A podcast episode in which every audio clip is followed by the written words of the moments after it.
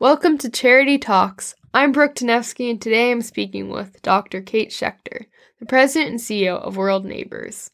World Neighbors focuses on training and educating communities to find lasting solutions to the challenges they face, such as hunger, poverty, and disease. It does this through four primary programs sustainable agriculture and rural livelihoods, community based natural resource management, community and reproductive health, and gender equity.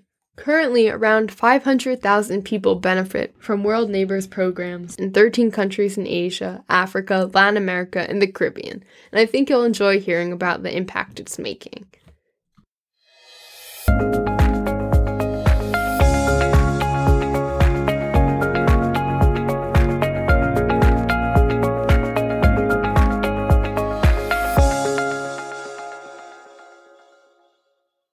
Today I'm speaking with Dr. Kate Schecter, the President and CEO of World Neighbors. Kate, thank you so much for speaking with me today.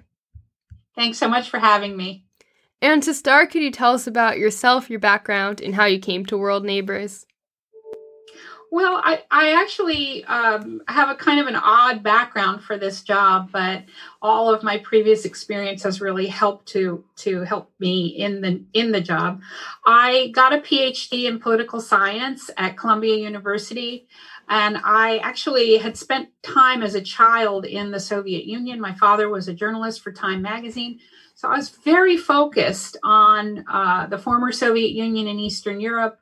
And I taught political science at the University of Michigan for about four years, and then decided to get into international development, uh, partly because the Soviet Union collapsed. And yes, I am that old. so I was just on the cusp of all of that. Um, and so I, um, I, I actually got a job at the World Bank and I started to travel to the former Soviet countries, primarily to Russia and Ukraine and worked on social safety net issues. My dissertation was on the Soviet healthcare system. And I was really interested in this issue of, of equity and accessibility and quality for all in healthcare. Actually, long before it became a sort of political issue in the United States. It's a little bit of a struggle when I was in graduate school because I kept saying, this is very political. And my professors were like, really? What's the politics here? Maybe you should be in medical school. And I'm like, no, no, no. Healthcare is a political issue. Luckily, a lot of other people came to see it that way eventually. Um, not that we've resolved that problem yet, but hopefully we will one day. Um, so I, I got involved at the World Bank in these social safety issues and really started to question the way that international development was being uh, applied overseas. And then I got a job. I left the World Bank and went to an organization called the American International Health Alliance that did partnerships between the United uh, medical personnel in the United States and their peers, their counterparts in the former Soviet Union and Eastern Europe. And eventually, that group, AIHA, uh, got a big contract to work in Africa um, with the President's Emergency Plan for AIDS Relief funding that was for HIV AIDS. And those, I worked there for 14 years. It was a really great experience. I speak Russian, so I got to use my Russian when I went to Russian speaking countries. But it also helped me to really analyze the pros and cons of how we do international uh, development and how we help people overseas. And I started to write about it and really analyze it. And then I got recruited for this very strange position, mostly strange because it was in Oklahoma. I was working in Washington, D.C., and I got this letter saying that they were recruiting for a CEO in Oklahoma. And I decided to apply and explain that I wouldn't necessarily move to Oklahoma, but I would definitely commute. And the more I read about world neighbors, the more I started to think, oh my gosh, they are really applying a lot of the lessons that we have learned over the last 50 or 60 years um, to the way that, that we approach development. And I honestly, I took the job, even though it, it was, you know, not necessarily the easiest thing to commute to Oklahoma, because of my belief that this is the right way to do development and and every day that I've been on this job, it's almost eight years now. I believe that we are really, really having an incredible impact and that we are uh, really preserving the dignity of the people that we work with, that we are not creating dependency, um, many of the issues that are problematic um, in the way that many people do development work, not just in the United States, you know, the sort of wealthier nations trying to help poorer nations. Yeah, I definitely think that's a really interesting issue and something to differentiate between helping and actually hurting. And we'll definitely talk more about that soon. But could you share what World Neighbors' philosophy and mission is? So, our mission is to inspire people and strengthen communities to find lasting solutions to hunger, poverty, and disease, and to promote a healthy environment. We've tried to encapsulate in one sentence a very actually i mean a very complex methodology. Um, on the surface world neighbors may seem kind of simple but the, the more you work in the field and the more you get out there in the field the more you realize that it is it's a very challenging duty to try to do what you just said do more help than harm and that uh, you know the funding is is erratic. It's not something where you're going to always have the same amount of money coming in to help people. And yet you're making a commitment to help people for a long time. So in that mission we're saying that we respect the dignity of every person that we're working with. We want people to figure out how to help themselves not to be the ones who tell them what we think the answer is. We are taking a holistic approach to development in the sense that we are not just addressing uh, health or uh, water issues or agricultural issues. We believe that in order for people to live better, they have to address all the issues that are, are holding them back. And then not encapsulated so well in the mission statement because it's very hard to say it all at once. I'm sure. Um, is that we stay for a long time. We understand that change happens slowly, that people need to really own that change, and it has to be them, That they have to be the drivers of it. And so uh, we don't we don't just come in for a year or two, do a lot of training and a lot of working with people and then leave. No, we come in, we do a lot of training, a lot of working with people, and we stay for eight to 10 years until we feel that people are really, really able to make those kinds of changes on their own. In many cases, we're seeing people uh, start to teach their neighbors, their neighboring communities, and that's a sign to us that they're on their way many times they'll say, you know, we think we're okay now. We can do it. And that's, of course, the best thing you can possibly hear.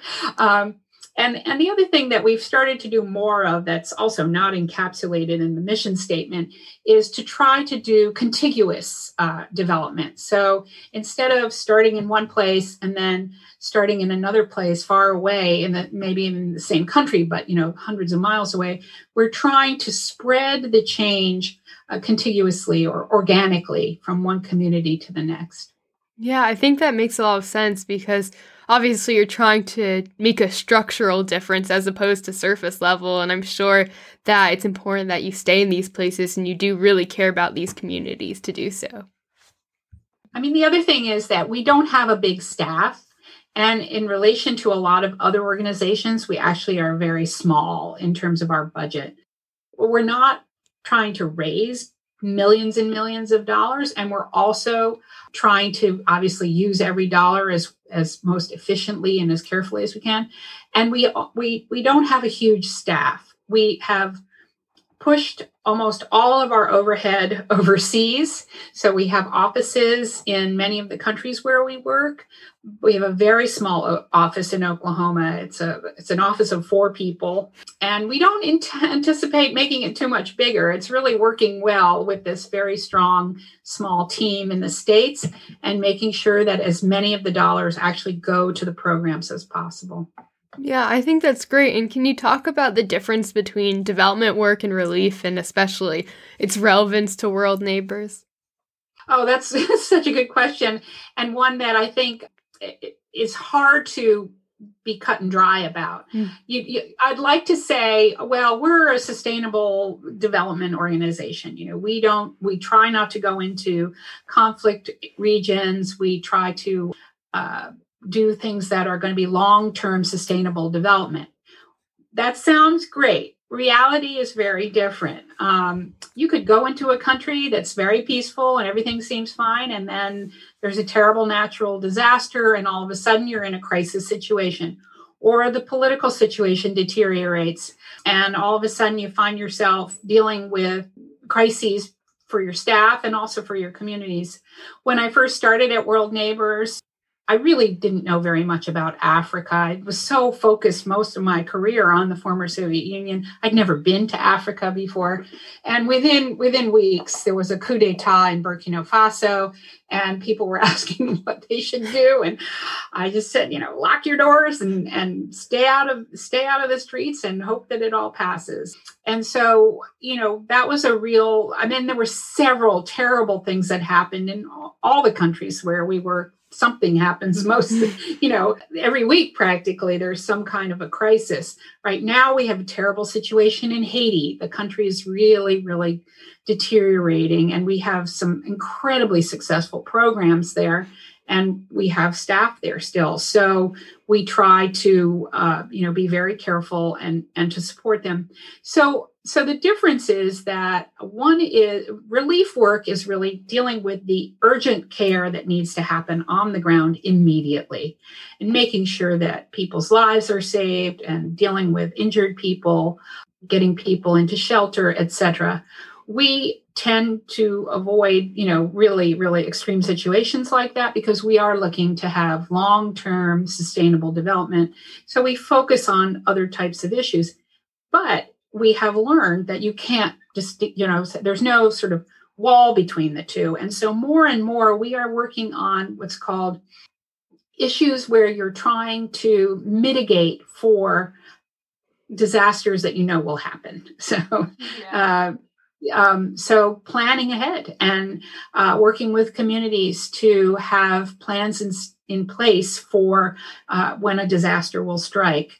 Um, and in Indonesia, we have been very fortunate to get USAID funding to do work in villages to prepare for natural disasters, which, you know, Indonesia is a very, and, and Timor Leste, where we also work, East Timor, uh, are, are countries that are island nations that are in the, what they call the ring of fire. So they have, they're vulnerable to um, volcanic eruptions, earthquakes, tsunamis.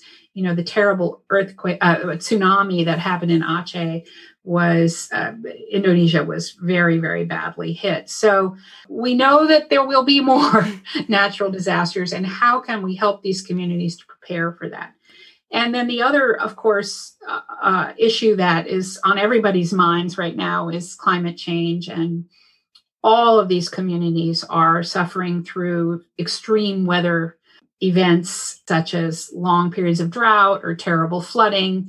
And so working with the communities to figure out how can we mitigate the impacts of, of climate change, prepare for pr- climate change, which we know is coming, and, and help them to kind of plan ahead. So one of the really interesting things that's going on now around the world is rainfall predictions. And it's not that different than the than the farmer's almanac where you know they used to have sort of schedules of when they thought rain would come that farmers could refer to uh, but now there's more sophisticated ways of mapping out rainfall um, and figuring out some of these climate change phenomena such as el nino and how that will affect rain and then getting information from the farmers. So having the farmers measure rainfall and send it in to universities to analyze and create maps and predictions. And all this is really, I find, incredibly interesting, but also impressive that yeah, uh, you know we're getting to that place where we we can help people to plan ahead for changes that are coming. Yeah, I agree. And speaking more about that agricultural aspect of what you do, I know World Neighbors has programs that focus on agriculture, making it sustainable and rural livelihoods. So, what are some of the problems people are facing in developing countries in these areas, and how are your programs helping them? Well, I think um, a lot of it is known, and I've mentioned some of it. Uh, you have the issue of climate change. Yeah um, and but there are also many other issues involved. Um, in many of the countries, the men in the families have gone off to make money either in you know wealthier states, sort of like in Nepal, they go off to the Gulf states to get to, to make money and send home. In Central America, we know a lot of them try to get to the United States and send home remittances. And so a lot of a lot of the countries where we work and a lot of the communities where we work, women are are the main farmers and they there are all kinds of issues involved in helping these women to make a living as farmers. We're teaching them new innovative ways to use seeds and to and to prepare um, seeds so that they are uh, that they're growing more faster um, and also um, just helping them in terms of their own leadership skills many of the women are not literate. They, they were not able to go to school. They're often dependent on their children to, to help them with literacy issues. Uh, so we do a lot of work with basic literacy for these women farmers and and just creating that self-confidence that they can do it. Um, um and we've seen um, a lot of, of really impressive um, impact that we've had one of the things that i want to mention that i think is is not well known and that is a, a kind of entry point for us in a lot of these communities is that people we encourage people to save money and to use the, and then to create savings and loans within the communities because a lot of these very rural communities aren't don't have access to banks. Yeah. And we also want to help them avoid what was one of the problems with microfinancing. So even though it was micro, it was small loans, people still fell into debt with banks and sometimes uh, you know, were defaulting on their loans. So this other methodology, which is called savings and credit, is small groups of people working together, saving money together, and then loaning to each other. Um, and and that way, if one of the community members can't pay back their loan, say they get sick or something happens and they're just not able to, to make the money back, the community can help them to figure out a mechanism for eventually paying back the group. And at first I thought, okay, that's lovely, but you know, if you're saving 50 cents a week, uh, how are they ever going to have enough capital to really make a difference? I have been really surprised at how much money people save. I was in the in the mountains of of Timor Leste, of East Timor, rocky, really, really kind of tough terrain, very difficult to grow anything. Um, and the actually uh, the government had put in a road um, and that had allowed the, the farmers up in the mountains to bring their produce down to sell it and this one of the community members got up in this uh, savings and credit group and said to me, "We saved thirty six thousand dollars." really? Okay, that's pretty impressive up here in these Rocky Mountains. Um, and you know, so they were they had saved a lot of money and were loaning it to each other, and people were starting their own businesses. It's not just agriculture. Sometimes people have little grocery stores. They spend money sometimes just on their children's education or on healthcare needs. But um, we really do encourage there to be a balance of how they use the money so that they have some kind of revenue coming in at the same time that they're improving the lives of their whole families. Yeah, I think that makes a lot of sense. And I know you mentioned before how you really support women. And I know gender inequality is a huge problem in many of these countries where World Neighbors operates and can lead to vulnerable groups being excluded from development opportunities. So, can you just discuss a little bit more about how World Neighbors helps to address this? Absolutely. So, yeah, I mean, that is what we're encountering in almost every country where we work. We work right now in 13 countries around the world in Asia, Africa, Latin America, and in Haiti. We are uh, in the process of adding a 14th country, which is Malawi in Africa. And um, in all of those countries, women have not had much of a voice. As I mentioned, many women uh, who are adults have not had an education um, and they have been held back. And then all of a sudden, they find themselves many times um, trying to run a farm. We only the other thing I forgot to mention is we only work in very rural areas. We we work in sort of the last mile community. So um, we are trying to get to the people who haven't had any assistance from any other groups. And, and sometimes not even from their own governments, because you know, in a place like Haiti, the government is has collapsed essentially, yeah. and so uh, people are really on their own in, in terms of survival. And um, what, what you find is that women are eager to to learn. They are uh, they're they're eager to figure out ways to uh, learn about their own health, um, and that uh, there there is a, a kind of camaraderie that you see amongst the women when they realize that we're there to help them help themselves, and that there's not going to be this kind of you know hierarchy of some people get assistance and others don't but no no no this is going to be a community effort. Um, and also what you put into it you know how much you can um, learn and how much you to some degree you have to take some risks in starting a business um, will pay off. Um, one of the things that i have encountered is that the men initially do not want their women involved in this kind of activity. It's threatening to them um, in many of these communities. they're very traditional communities where women have tended to be isolated in their homes, and all of a sudden we're saying, "Oh, you, you know, the, you got to come to the group. You got to put in your fifty cents a week or whatever it is that you're you're going to, you know." give and the women don't have any money to give they they're going to probably have to ask for that even that minimal amount from their husbands. So, you know, there has been some resistance.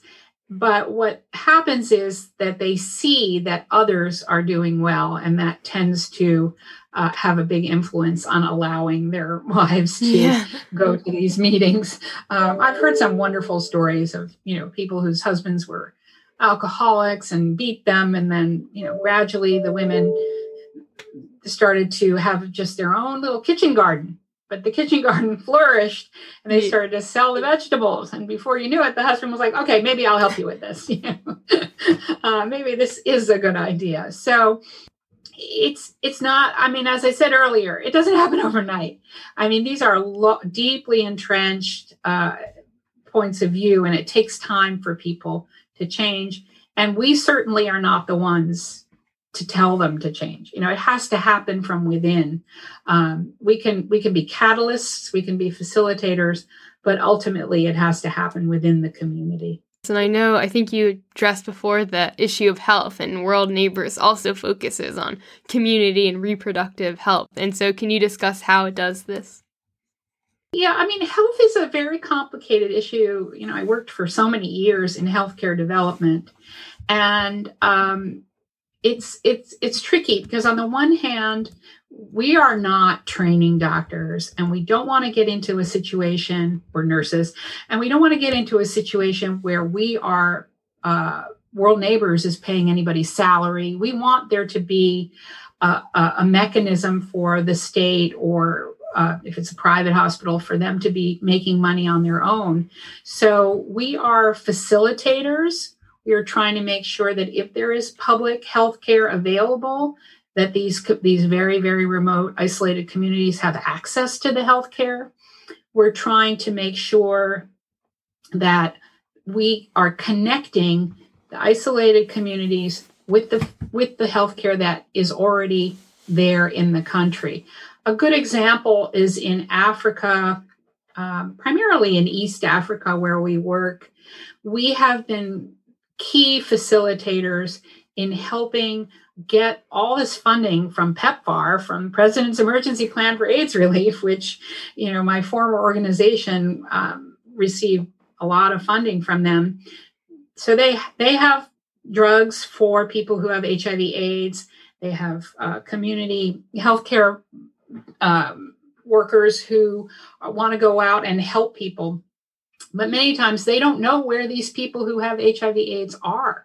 They're so isolated and so remote. So we work to connect the two. And I've been in villages where uh, people were dying. They just they didn't have access to um, antiretroviral drugs. They just they didn't even know that they existed, and we were able to just be the link between the drugs and the people, um, and you know, and the healthcare workers. Um, and now these these farmers are are very doing really really well, um, and a lot of the stigma has been um, decreased because people with HIV/AIDS are now functioning and, and basically have a chronic illness. Um, so it's it's more about information, spreading information, um, getting linking healthcare workers with the people who need them. We do a lot of mobile clinics, uh, getting doctors and nurses out to communities to address issues. And then if they find, you know, they do screenings. If they find that there's a serious problem, they can refer the person to a hospital or or a more sophisticated clinic. So we found we found a very important niche. We're not doctors, we're not um, nurses, but we are making sure that people have access to healthcare. Yeah, and I think that's so important. And I know another topic I really want to address was how World Neighbors recognizes the interdependence of community well being and ecosystem health. So, can you discuss how World Neighbors' community based natural resource management program helps those who depend on the land to provide food for their families? Sure. So there's a lot of tension right now about how do we feed everyone, especially um, you know, with COP26 going on, and then with um, with the pandemic having really, unfortunately, reversed a lot of the gains that we've made in terms of development work. Um, there's a lot of concern. I, I don't know if you heard, but there's this whole argument going on with Elon Musk about, you know, how how if he was to just give a certain amount of money, you could feed everybody, you know. Um, and so, one of the big tensions is between sort of massive agricultural uh, corporations versus small scale farmers. And um, and that's a that's a tension that's there. I don't have a, any great solution for that, but we definitely are promoting small scale farmers. We're promoting um, organic agriculture. We believe that that is that is a solution to um, you know, if we are able to support small scale uh, organic agriculture, we believe that is more sustainable over the long term. And I think it's been proven over and over again that it is more sustainable. So um, we are in the, you know, we're in the business of looking at ways to uh, preserve the environment, uh, be good to the environment so it will be good to people, growing multi-cropping so that you don't leach all the sto- soil figuring out ways to prevent problematic chemicals from getting into the soil and, and then into your food. Um, in many of these countries there's not a lot of arable land. So figuring out ways to be in harmony with forests and doing what we call agroforestry um, and, and preventing people from slashing and burning down whole forests, but being in harmony with the forest. So you're growing in one place and then maybe letting that place grow back and moving to another place. I think that's great and a little bit different, but something I was wondering is are there any specific personal experiences that you can discuss about how World Neighbors has positively impacted either a person or a community at large? I have this one story that uh, happened very early on for me with World Neighbors. It was my first trip to the field. Um, I had never been, well, I had never been to any of the 13 countries. We, I'd traveled my whole life. My father was a journalist and we went all over the place. And I actually spent seven years of my childhood in Asia, but I had never been to some of the countries where we work. And my first trip was to Nepal. And I really now realize how little I knew about Nepal. And um, in one of the first meetings, we were in a group of with women.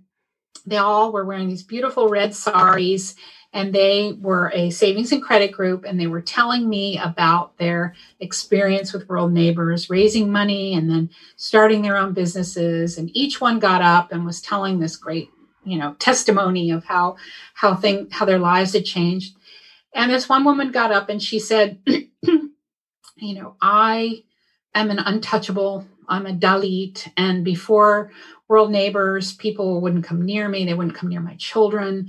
I was poor and, and really had no future. And then through this savings and credit group i've been able to start my own farm. I've raised enough money to send my children to university in Nepal, in, in kathmandu and i'm i'm just doing so well. So afterwards i went up to her in a very American way, without thinking, I touched her.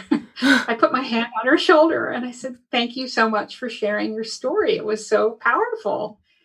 Well, she kind of grabbed my hand, looked at me like, I can't believe you're touching me. and she gave me a big hug. And then she said, Can we take a picture together of, of, of us oh hugging each other? You know, I just, you know, it was just one of those aha moments where I thought, Oh my gosh, you know you you don't even realize how painful it must be to be from a, a group a group that is so persecuted and and so uh, discriminated against.